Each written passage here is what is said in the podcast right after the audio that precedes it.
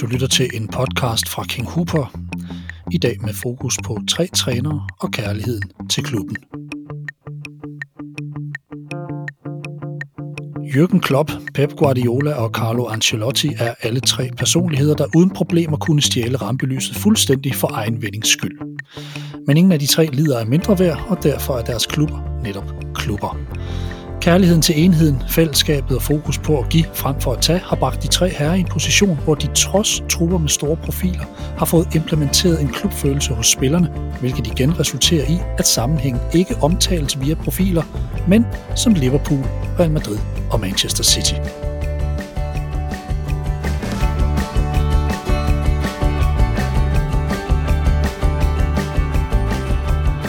Velkommen her til en King Huber podcast, som i dag bliver med mig, Steffen Pedersen. Vi har haft, eller jeg har haft nogle, nogle ting på tegnebrættet i et stykke tid, som jeg egentlig har ville dele lidt med folk derude. Nogle, nogle tanker omkring det her med, med klubber og profiler, og hvornår det hele egentlig sådan bliver for meget det ene eller det andet. Jeg synes, vi er på vej en rigtig god vej lige nu, og Liverpool og Real Madrid er i Champions League-finalen 28. maj, og det kan vi kun glæde os til. Men inden da, øh, så har jeg lige en lille øh, servicemeddelelse til jer, der følger den her øh, side. Og det er, at der bliver en lille smule længere tid mellem podcasten. De kommer ikke til at stoppe i den næste periode, men der er et ret stort projekt på vej fra min hånd i øh, ja, men som, som, som, som tager lidt tid i øjeblikket, og jeg vil egentlig bare være ærlig og melde det ud her, sådan så man, man ved, at det er ikke fordi, at, at det her bliver nedprioriteret, der var noget andet, der bliver opprioriteret i øjeblikket, og vi skal nok, øh, det, det, det skal nok blive offentliggjort mere, når der, når der kommer mere i den stil, men det bliver et større projekt, som måske er det største, jeg har kastet mod til dato, og øh, ja, så kan jeg ikke rigtig sige mere om det, men øh, det er blot for at give en forklaring på, hvorfor podcasten ikke kommer i så lind en strøm, som de måske har gjort. En lille smule tanker til øh, nogle af dem, der sidder og lytter med derude og, og, og bruger lidt, øh, lidt tid på det her. Det er meget taknemmelig for de meget, meget fine lyttertal, der er. Øhm, den næste periode kommer vi til at, at have lidt fokus på noget, der hedder angriber-DNA. Jeg har faktisk kontakt til en hel del danske angriber, som jeg igennem en periode nu her vil prøve at se og kigge på lidt, hvordan er de blevet så gode, som, som de er. Jeg kan afsløre ikke lige nogen navne endnu, fordi det er sjældent, man sådan... Ja, en aftale er jo sjældent en aftale, før den egentlig er, er gennemført, men, men, øh, men der kommer nogle, nogle øh, interessante danske, danske navne i, i spil, sådan fra, fra, fra klubverdenen i hvert fald. Nogle af de mest øh, farlige målsluger, vi har haft i, i Danmark, øh, kommer forbi et smut her forbi, og det, det vil jeg glæde mig meget til at lave sådan en lille miniserie, måske afbrudt af en, en anden podcast en gang imellem, men, men det bliver en, en serie, ligesom, ligesom Hjerteklub nogle gange kommer til at poppe op her og der. Øhm, den næste podcast, I får her fra, fra min hånd, bliver faktisk en samtale med Kim Vilfort. Øhm, Kim Vilfort, som jo er meget kendt som Brøndby-spiller og landsholdsspiller, og selvfølgelig ham, der scorede det afgørende mål mod tyskerne, men vi kommer til at dykke ned i den næste podcast, som kommer om en uges tid, eller halvanden, eller noget af den stil, omkring hvem Kim Vilfort egentlig er, hvordan han blev den spiller, og den, den personlighed, han egentlig er. For Kim Vilfort er en, han er en voldsomt interessant person, som, som på en eller anden måde øhm, ja, gemmer på mere, end, end der lige er inde bagved. Han, han er en meget, meget øh, ydmyg mand, og har egentlig ikke lyst til sådan at sidde og, falde i svime over sin egen karriere osv., men når man lige lukker op for nogle af sluserne, så er der faktisk meget interessant, der gemmer sig inde bagved. Kim Vilfort, han dukker op i løbet af en halvanden til to uger, øh, måske en uge. Det finder vi lige ud af i forhold til mixningen og så videre. Men Kim Vilfort er på vej her på King Huber. Det, vi skal tale lidt om i dag, og som har optaget mig i en længere periode her, det har til dels irriteret mig, og nu glæder det mig, fordi de klubber, og de trænere, der har stået tilbage her, øhm, som, som dem, der har gjort det bedst i årets Champions League, det er Real Madrid, det er Manchester City, og så er det Liverpool. Og jeg, jeg synes, de her, de her klubber øhm, på en eller anden forunderlig vis har fået, fået sammentømret noget, jeg godt kan lide at kigge på. De har fået sammentømret et øh, godt kollektiv alle steder. De har en, en spilprofil, de har et koncept, de arbejder ud fra.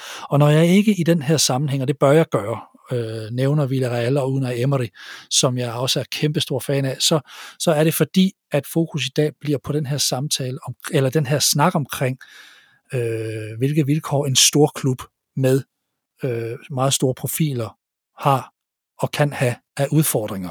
Derfor er de ikke med i den her øh, snak i dag, og fordi Villarreal er chancen for, at de kan risikere at stå, hvor de står igen øh, næste år, den, den er meget, meget lille, og chancen for, at de henter en stor profil, de skal bøvle eller slås med, eller have glæde af, det er også øh, meget, meget usandsynligt. Men i dag handler det altså om øh, Pep Guardiola, det handler om Carlo Ancelotti, og det handler om, om, øh, det handler om Jürgen Klopp. Øh, tre mænd, som jeg synes, og det er mit postulat i det her, har givet os klubberne tilbage. Fordi inden vi går helt i gang med det, så er jeg nødt til lige at tage et par skridt tilbage, fordi hvad, hvad, hvad, hvad er en klub i dag i forhold til, hvad jeg erindrer? Noget af det første klubfodbold, jeg sådan ser, det er selvfølgelig noget dansk. Øh, og så bliver jeg meget fascineret af den italienske liga. Øh, jeg synes, man, man ser en stor ændring nu i forhold til, at det er et stort virvar af nationaliteter øh, på holdene. Og det kan man se selv på Superliga-hold, som jamen, bare tage et bundhold som Vejle, der er jo langt, langt flere udlændinge på holdet, der egentlig er danskere.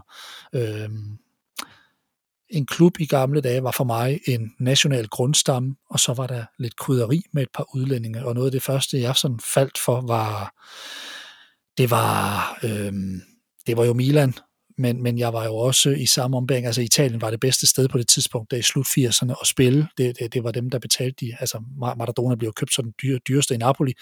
Men man havde den her treenighed, og før det havde man kun to udlændinge. Øh, den snak, jeg faktisk har med Kim Vilfor, for lige at vende tilbage til det, da han ryger til Lille i Frankrig, der, der, der må man kun have to øh, udlændinge, og det bliver så udvidet til de her tre udlændinge, og vi havde selvfølgelig i Milan Van Basten, Rijkaard og Gullit, øh, så havde man øh, Matthäus, øh, Breme og, og Klinsmann i Inter, og så havde man Careca, Alemao og, og hvad hedder det, øh, selvfølgelig Maradona i Napoli.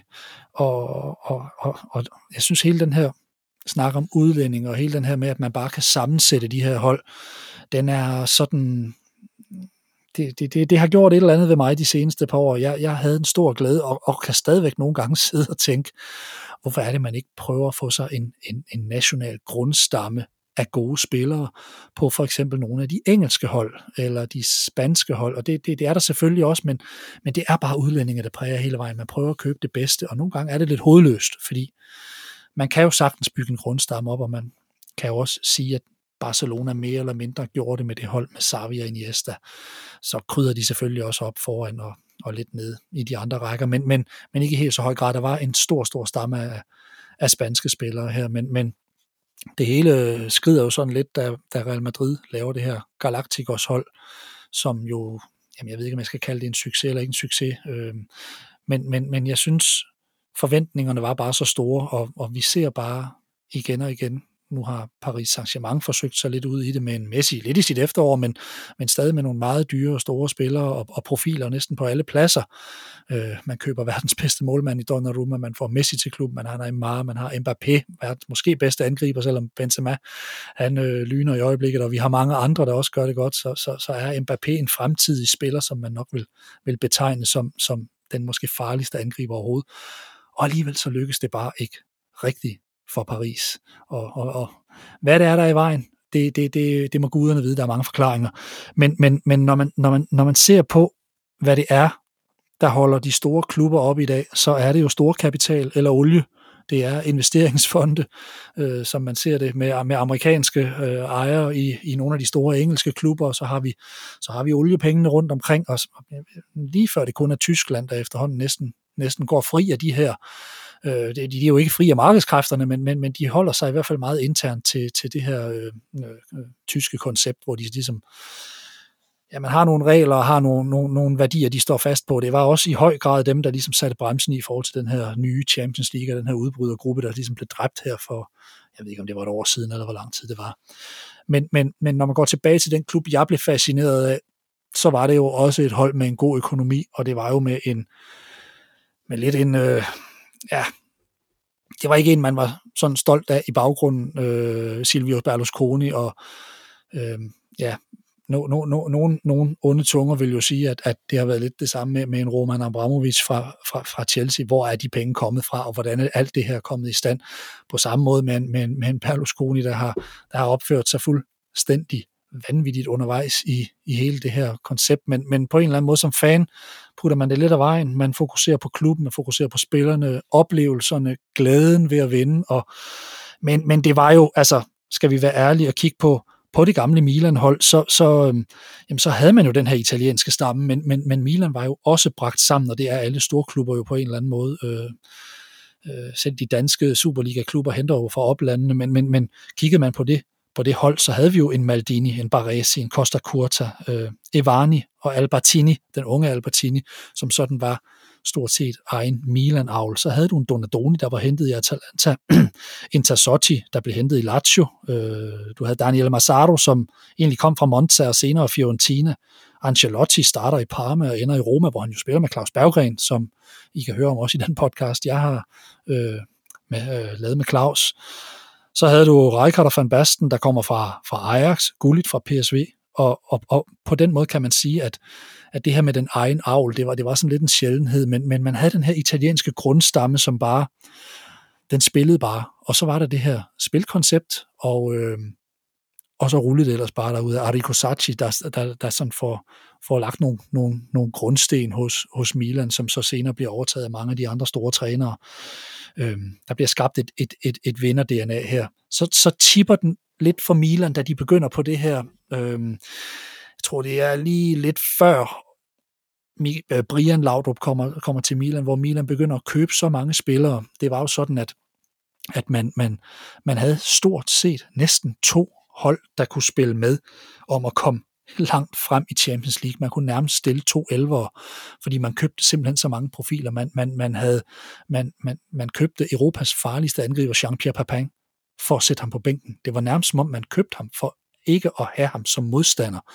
Øh, en fyr som, som Dejan Savicevic sad, sad jo på, på, på bænken i, i lange perioder i Milan, og, øh, fordi der simpelthen blev, blev købt folk ind som Boban og Kaká og så videre undervejs. Altså, det var en stjerneparade konstant for, for, for, for, for Milan, og der, det var nogle af de, selvom det var min klub, og jeg havde en stor kærlighed til dem, så, så begyndte jeg faktisk at få nogle af de her følelser omkring, at det her, det er for meget. Altså, det, det er faktisk for, det er ikke i orden, det der foregår i øjeblikket. Tiden så er italiensk fodbold crashet, og nu, nu, øh, nu står man så med, med, med, med problemerne lidt andre steder, fordi det er jo næsten sådan, altså, det er jo et under i år, at Villarreal står i den her semifinal. Det er fuldstændig outstanding. Og, og, og det er næsten ikke til at forstå. For med det budget og den størrelse, øh, jeg læste en eller anden artikel et sted, hvor der stod, at de sådan klubmæssigt var sådan lidt på størrelse med Randers i forhold til sådan, jeg ved godt, at de, at de stod og, og vandt en stor pokal sidste år, men, men, men altså, klubben og byen, det er egen avl. Og, og det er jo fuldstændig vanvittigt, at man kan konkurrere med det i forhold til, at du har øh, tre andre klubber, plus en masse andre øh, som, som, som har nogle helt vanvittige budgetter. Øh, Paris er ude, Chelsea er ude, Bayern München er ude, og så kunne vi blive ved. Ikke? Altså, øh, at Villarreal står her, hvor de gør nu, er en sensation af en anden verden. Men klubberne, de er altså bare det er nogle helt andre mastodonter nu, og det er nogle andre sammensætninger, end, end det her så dengang. Og tegningen til det, det, det blev måske en lille smule tegnet af min hjerteklub dengang, og, og videreført af, af Real Madrids øh, Galacticos, der pludselig øh, samlede ind og også placeret Thomas Krausen midt i det hele, kan man sige, øh, lige pludselig. Men, men, men klubberne her, de er altså, som de ser ud i dag, de er lidt under pres fra profilerne i min optik. Vi har, vi, vi, vi, vi har meget, meget store lønninger, der, der gør, at, at det kan... Altså, vi har selvfølgelig det, der hedder financial fair play, men, men i forhold til amerikansk sport, hvor der er den her sådan salary cap, den har man jo også lidt inden for fodbolden i form af financial fair play. Men alligevel, så kan man på en eller anden måde rykke lidt anderledes rundt på tingene, og der, beløbene bliver mere og mere svimlende, hvor man i amerikansk sport jo sørger lidt for det her draft-system, sådan så hver gang der kommer nye ind i ligaen, så bliver det de svageste hold, der får øh, nogle af de bedste rookies, altså nogle af de bedste øh, nye spillere. Og det synes jeg egentlig er meget sympatisk, fordi man ønsker faktisk, man ønsker egentlig ikke de her storhold.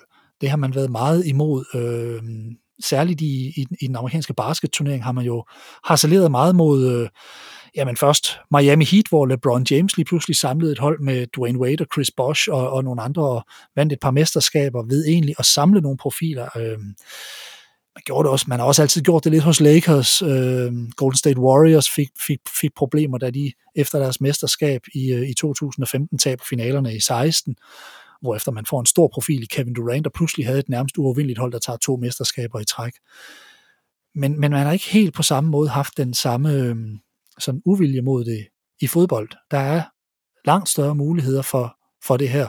Øhm, og der er jo tegnet nogle gigantiske kontrakter i, i Paris. Øhm, og lige nu ser vi jo klubber som, jamen vi ser en klub som Newcastle, der pludselig måske potentielt kan blive øh, den måske rigeste klub i verden. Øh, og det er jo spændende at se, hvad, hvad der sker i forhold til det.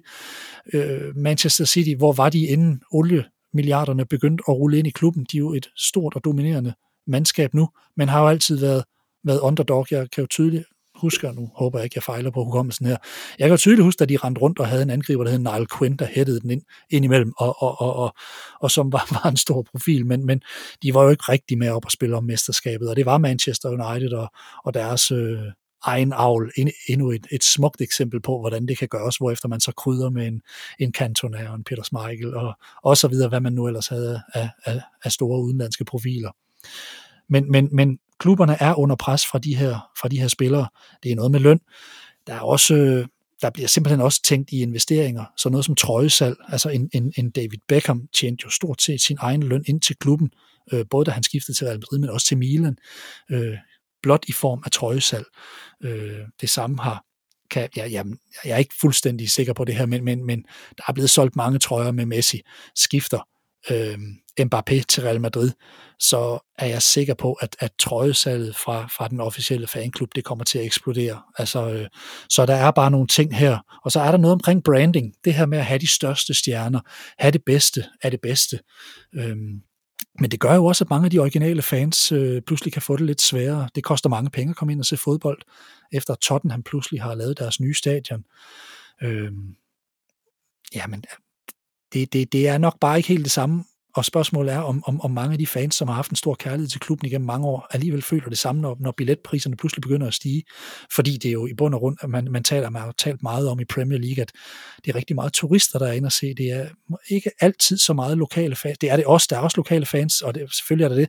Men, men at skal man have en, en ægte engelsk fodboldfølelse, eller en engelsk-tysk øh, øh, jamen så, så prøv at tage til St. Pauli eller Hamburg i anden Bundesliga, eller tage på, på stadion i Køln. Øh, det er fuldkommen vanvittigt udsolgt hver gang. Fantastisk stemning. Det samme i, i øh, Premiership, øh, som er den øh, anden bedste, øh, den anden bedste række i, øh, i England, hvor, hvor, hvor man, man måske får en mere autentisk oplevelse, mens man på Etihad øh, får noget helt andet. Øh, det, det, det, det, der er bare nogle klubber, øh, som, som, som, jamen, som, som har brandet sig selv med de bedste spillere og nogle af de dyreste indkøb, og så stiger billetpriserne jo selvfølgelig også. Øh, TV-priserne stiger. Øh, kampene bliver mere utilgængelige, medmindre man vil betale meget høje summer. Øh, det, det koster meget at se fodbold i dag, og vi har også set, hvordan italiensk og spansk fodbold røg over på en, en decideret enkelt betalingskanal sidste år. Det er heldigvis vendt tilbage til noget, vi kan få i en pakke nu. Men, men, men, men klubberne er bare har bare været under pres fra det her i mange år, og, og det jeg sådan vil frem til med al den her snak, det er egentlig, at jeg er så lykkelig for, at den her Messi og Ronaldo-æra en lille smule over. Den har været fantastisk at, at se og følge, fordi der har været nogle profiler, men jeg har bare samtidig savnet helt vildt at se klubbernes navne træde frem igen, for det var meget Messi og Ronaldo, når de mødtes, og det var dem, al, al snak gik på, al medieomtale handlede om dem. Det handlede om rekorder, det handlede om flest gyldne bolde, det handlede om flest mål, og hvem hoppede højest, og hvem, hvem, var, hvem havde mest finesse, og flest mål, flest kampe, flest alting.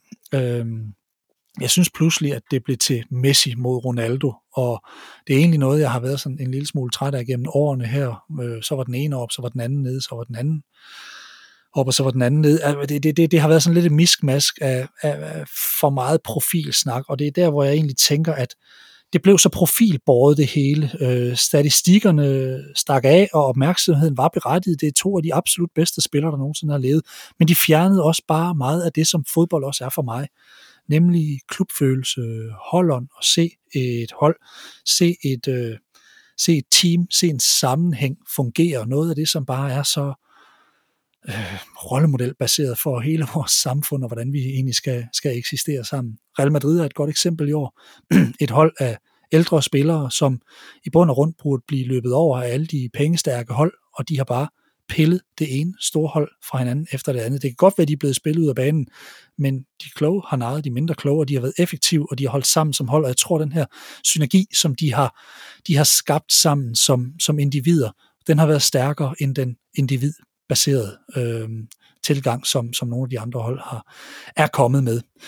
Og jeg er ikke helt fair over for, for hverken Chelsea eller, eller, eller Manchester City, men, men, men, men, men jeg synes i forhold til Paris har det faktisk, øh, har den faktisk holdt lidt stik. Øh, holdet, har, holdet har slået individerne, og det har den også gjort med, med, med de to andre hold. Der, der har været en spirit hos, øh, hos Real Madrid. Men det er for, så faktisk sådan, at jeg synes ikke en profil. En profil må helst ikke rave over klubben. Det vil være rigtig ærgerligt. Klubben, den er og bliver symbolet på fællesskabet. Og der kunne jeg godt tænke mig at komme ind på de tre herrer her, fordi jeg har sjældent øh, stødt i tre så karismatiske og bundsolide og dygtige, venlige, teambaserede øh, trænere, Jürgen Klopp, Pep Guardiola og Carlo Ancelotti. Jeg bliver nødt til at name, name drop igen. Jeg, jeg gør det for tit, og jeg ved det også godt, skal snart, snart holde med det, men, men jeg har jo talt med Carlo Ancelotti. Jeg, det var en glædens stund for mig. Øh, en af de første oplevelser, jeg havde med Carlo var, ja, jeg kalder ham Carlo nu, oh, rolig nu, men, men, men Carlo Ancelotti, øh, det var faktisk øh, noget af det, af det første, jeg sådan ser med Milan. Jeg tror, det er og er det 89, da de vinder øh, i finalen over Støjer Bukarest, øh, der er det for mig legendarisk med den her semifinale, hvor man først får 1-1 på Bernabeu mod Real Madrid, hvor, hvor Van Basten hætter et fuldstændig umuligt hovedstød ind i de 90-20 minutter. Sikre, sikre en uafgjort, og så tænker man, nu bliver, nu, nu bliver det spændende på, på San Siro, når vi kommer hjem. Og, og den kamp blev vist på dansk tv, og jeg kan huske, at første målscorer, der startede lavinen, det var Carlo Ancelotti. Derefter så bragede det bare derud. Jeg tror, det var Donadoni, og så det er faktisk de tre hollandere, der laver et mål hver især, men den der vildskab, Ancelotti havde, og den der passion, han havde for arbejde for holdet. Altså, Ancelotti var en arbejdsmand og en, også en god tekniker, men, men han var allermest, altså han, han, var, han var en kerne på det her hold, øhm, tonsvis af profiler på det hold, men, men Carlo havde et eller andet specielt inde på, inde på den midtbane her, og, og hele hans væsen, jeg var også, som sagt, så var jeg så heldig at tale med ham, og jeg var et nervevrag, inden jeg skulle tale med ham. Det var, da han var manager for Everton, og jeg skulle lave et interview med ham, som skulle indgå i øh, podcasten med Claus Berggren. Og så dukker han op på den her skærm foran mig først, så er det lige Evertons øh, pressechef øh, Andy Neal, der lige øh, tjekker, at det hele kører, og så sidder Carlo egentlig klar. Og så er han bare med det samme på fornavn med mig. Jeg når engang at sige noget, så siger han bare, hej Steffen. Og, og så bliver sådan helt mundlam, og sådan, hej, hej, hej Carlo, og har du det godt? Og, og så bliver det faktisk til 5-7 minutter small talk til at starte på om Everton, gamle Milan-dage, kan du huske Claus, og snakker I stadig sammen? Og ja, vi mødtes for et par år siden, sammen med Frank Arnesen, øh, en kamp mod Chelsea eller sådan et eller andet. Øh, det er en speciel person det her, og jeg har faktisk lidt det samme med de to andre. Jeg har en fornemmelse af, at både Jürgen Klopp og Pep Guardiola har nogle menneskelige kvaliteter, samtidig med, at de kan steppe op og blive trænere og, og blive vanvittige eller sure eller vrede. Der er ingen af de profiler, der spiller på de tre hold, der er i tvivl om, hvem der bestemmer.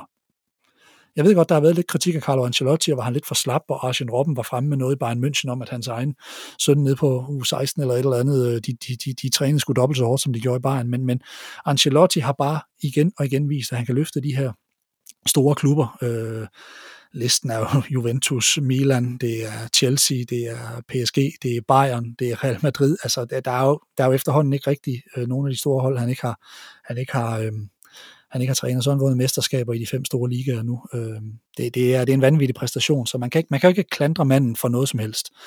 Og, og, og hele det her væsen, der ligger bagved, det er det, som jeg sådan synes øh, karakteriserer de her tre. Øh, da jeg talte med Ståle Solbakken og lavede en, øh, et interview med ham og en podcast med ham, der fortalte han lidt om, jeg kan faktisk ikke huske, om det kom med i podcasten eller ej, måske var det noget, han sagde bagefter. Ej, jeg tror faktisk, det er med. Øh, der fortæller han om det der med, at, at Pep Guardiola på et tidspunkt vil mødes med ham efter en kamp, og de ender med at sidde på en bar til langt ude på natten og snakke fodbold. Det er faktisk, jeg tror faktisk, så vidt jeg husker, det er Ståle, der bliver nødt til at sige det sidst, nu skal jeg simpelthen i seng. Altså, de ender med at sidde og, og, og bare snakke og tale og, og, og ven. Og, og altså, de her tre, de er jo passionerede. Det er alle trænere på det her niveau, men, men de er passionerede omkring det her fodbold, og de, og de får ting til at virke. De kan få nogle mekanismer til at virke.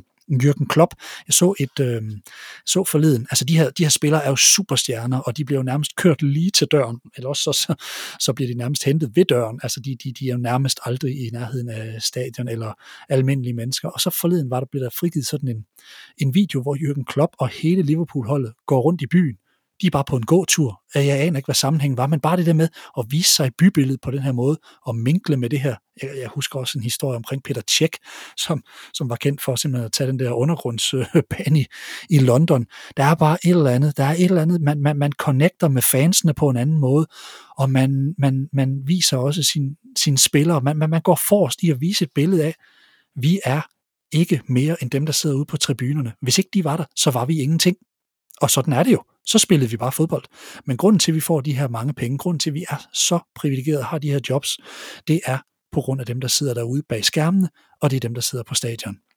Og jeg synes, de her tre herrer, de gør det her, og jeg synes, de, de gør det med en, en diskretion, de, de gør det med en, en passion for fodbolden, en glæde, en, en humor. Mm, jeg, jeg, jeg kommer ind på deres, deres karakteristik her, her lige om lidt, men, men jeg synes, det er skærende kontrast til for eksempel en som Mourinho, som jeg, jamen jeg synes egentlig også godt nok om Mourinho på mange måder, men, men det bliver bare sådan, han er med til at opildne det her, som, som mange jo også gerne vil have inden for fodboldverdenen, øh, øh, dramaet, hadet og fjendskabet her. Men de her tre trænere her, de er simpelthen rollemodeller, og de er rollemodeller både i nederlag og sejr. Prøv at lægge mærke til Guardiola, som helt sikkert er vanvittigt irriteret over, at hans hold ikke lukker den her kamp, som måske er ja, men de seneste 10 eller 20 års bedste fodboldkamp mellem Manchester City og Real Madrid øh, på Etihad, som ender 4-3. Han ville meget, meget gerne have lukket den her, efter de, at de, de skulle have været foran måske både 3 og 4-0. Og alligevel ender han med at få et øh, spørgsmål bagefter, hvor han, hvor han svarer, er du ikke irriteret, så svarer han, tager du, tager du pis på mig? Altså, så du den her kamp? Altså, man kan ikke være enten glad, eller, eller synes, det her var fedt i aften. Og på en eller anden måde, så sender han jo et signal ud om, at det her, det, det er fodbolden, der er det vigtige. Vi er her for at underholde. Tak fordi I kommer. og jeg synes, der er et eller andet meget, meget smukt i det. Øhm, og det er lidt i skærende kontrast altså, til, til, til noget af det, vi har set før i tiden. Vi har jo, set, vi har jo også set Pep øh, være i, i store, store øh, ja, diskussioner med, med, med Mourinho, hvor, hvor, hvor han, han røg med i den der karusel, som jeg nogle gange kalder det. Han, han, han steg på en karusel, som han aldrig skulle være stået på, nemlig at lade sig provokere af en Mourinho, øh, da de repræsenteret henholdsvis øh, Real Madrid fra Mourinhos side og, og Barcelona fra, fra Guardiolas side. Men, men, men at se dem efter de her kampe altid mødes inden kampen og give hinanden en krammer, der er stor respekt, og det er der altså også efter kampen. Der er bare ikke, der er bare ikke noget. Og jeg synes bare, at det her er så fint, fordi tiden den har brug for gode og tydelige mænd, og ikke den her narcissisme og, og selvfedme, som flere sportsfolk ellers godt kan forfalde til.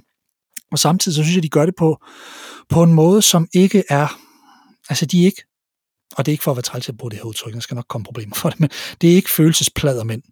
Øh, der er bare minusballade på kontoen her. Øh, det er en tysker, det er en italiener, og det er en spanier. Og, og, og, og, og jeg synes, de, øh, de, de, de, de, får, de, de, de får noget godt frem de får noget godt frem i det, de, det, de viser os lige nu, og, og i deres hold. De er elegante, de er veltalende, de er humoristiske, de har karisma, og så har de den her ordentlighed. Og det er derfor, jeg glædes over at have set, at de her fire hold under Emery, lad os bare tage ham med, men, men at se de her trænere med sådan en værdighed øh, være blandt de sidste fire hold her.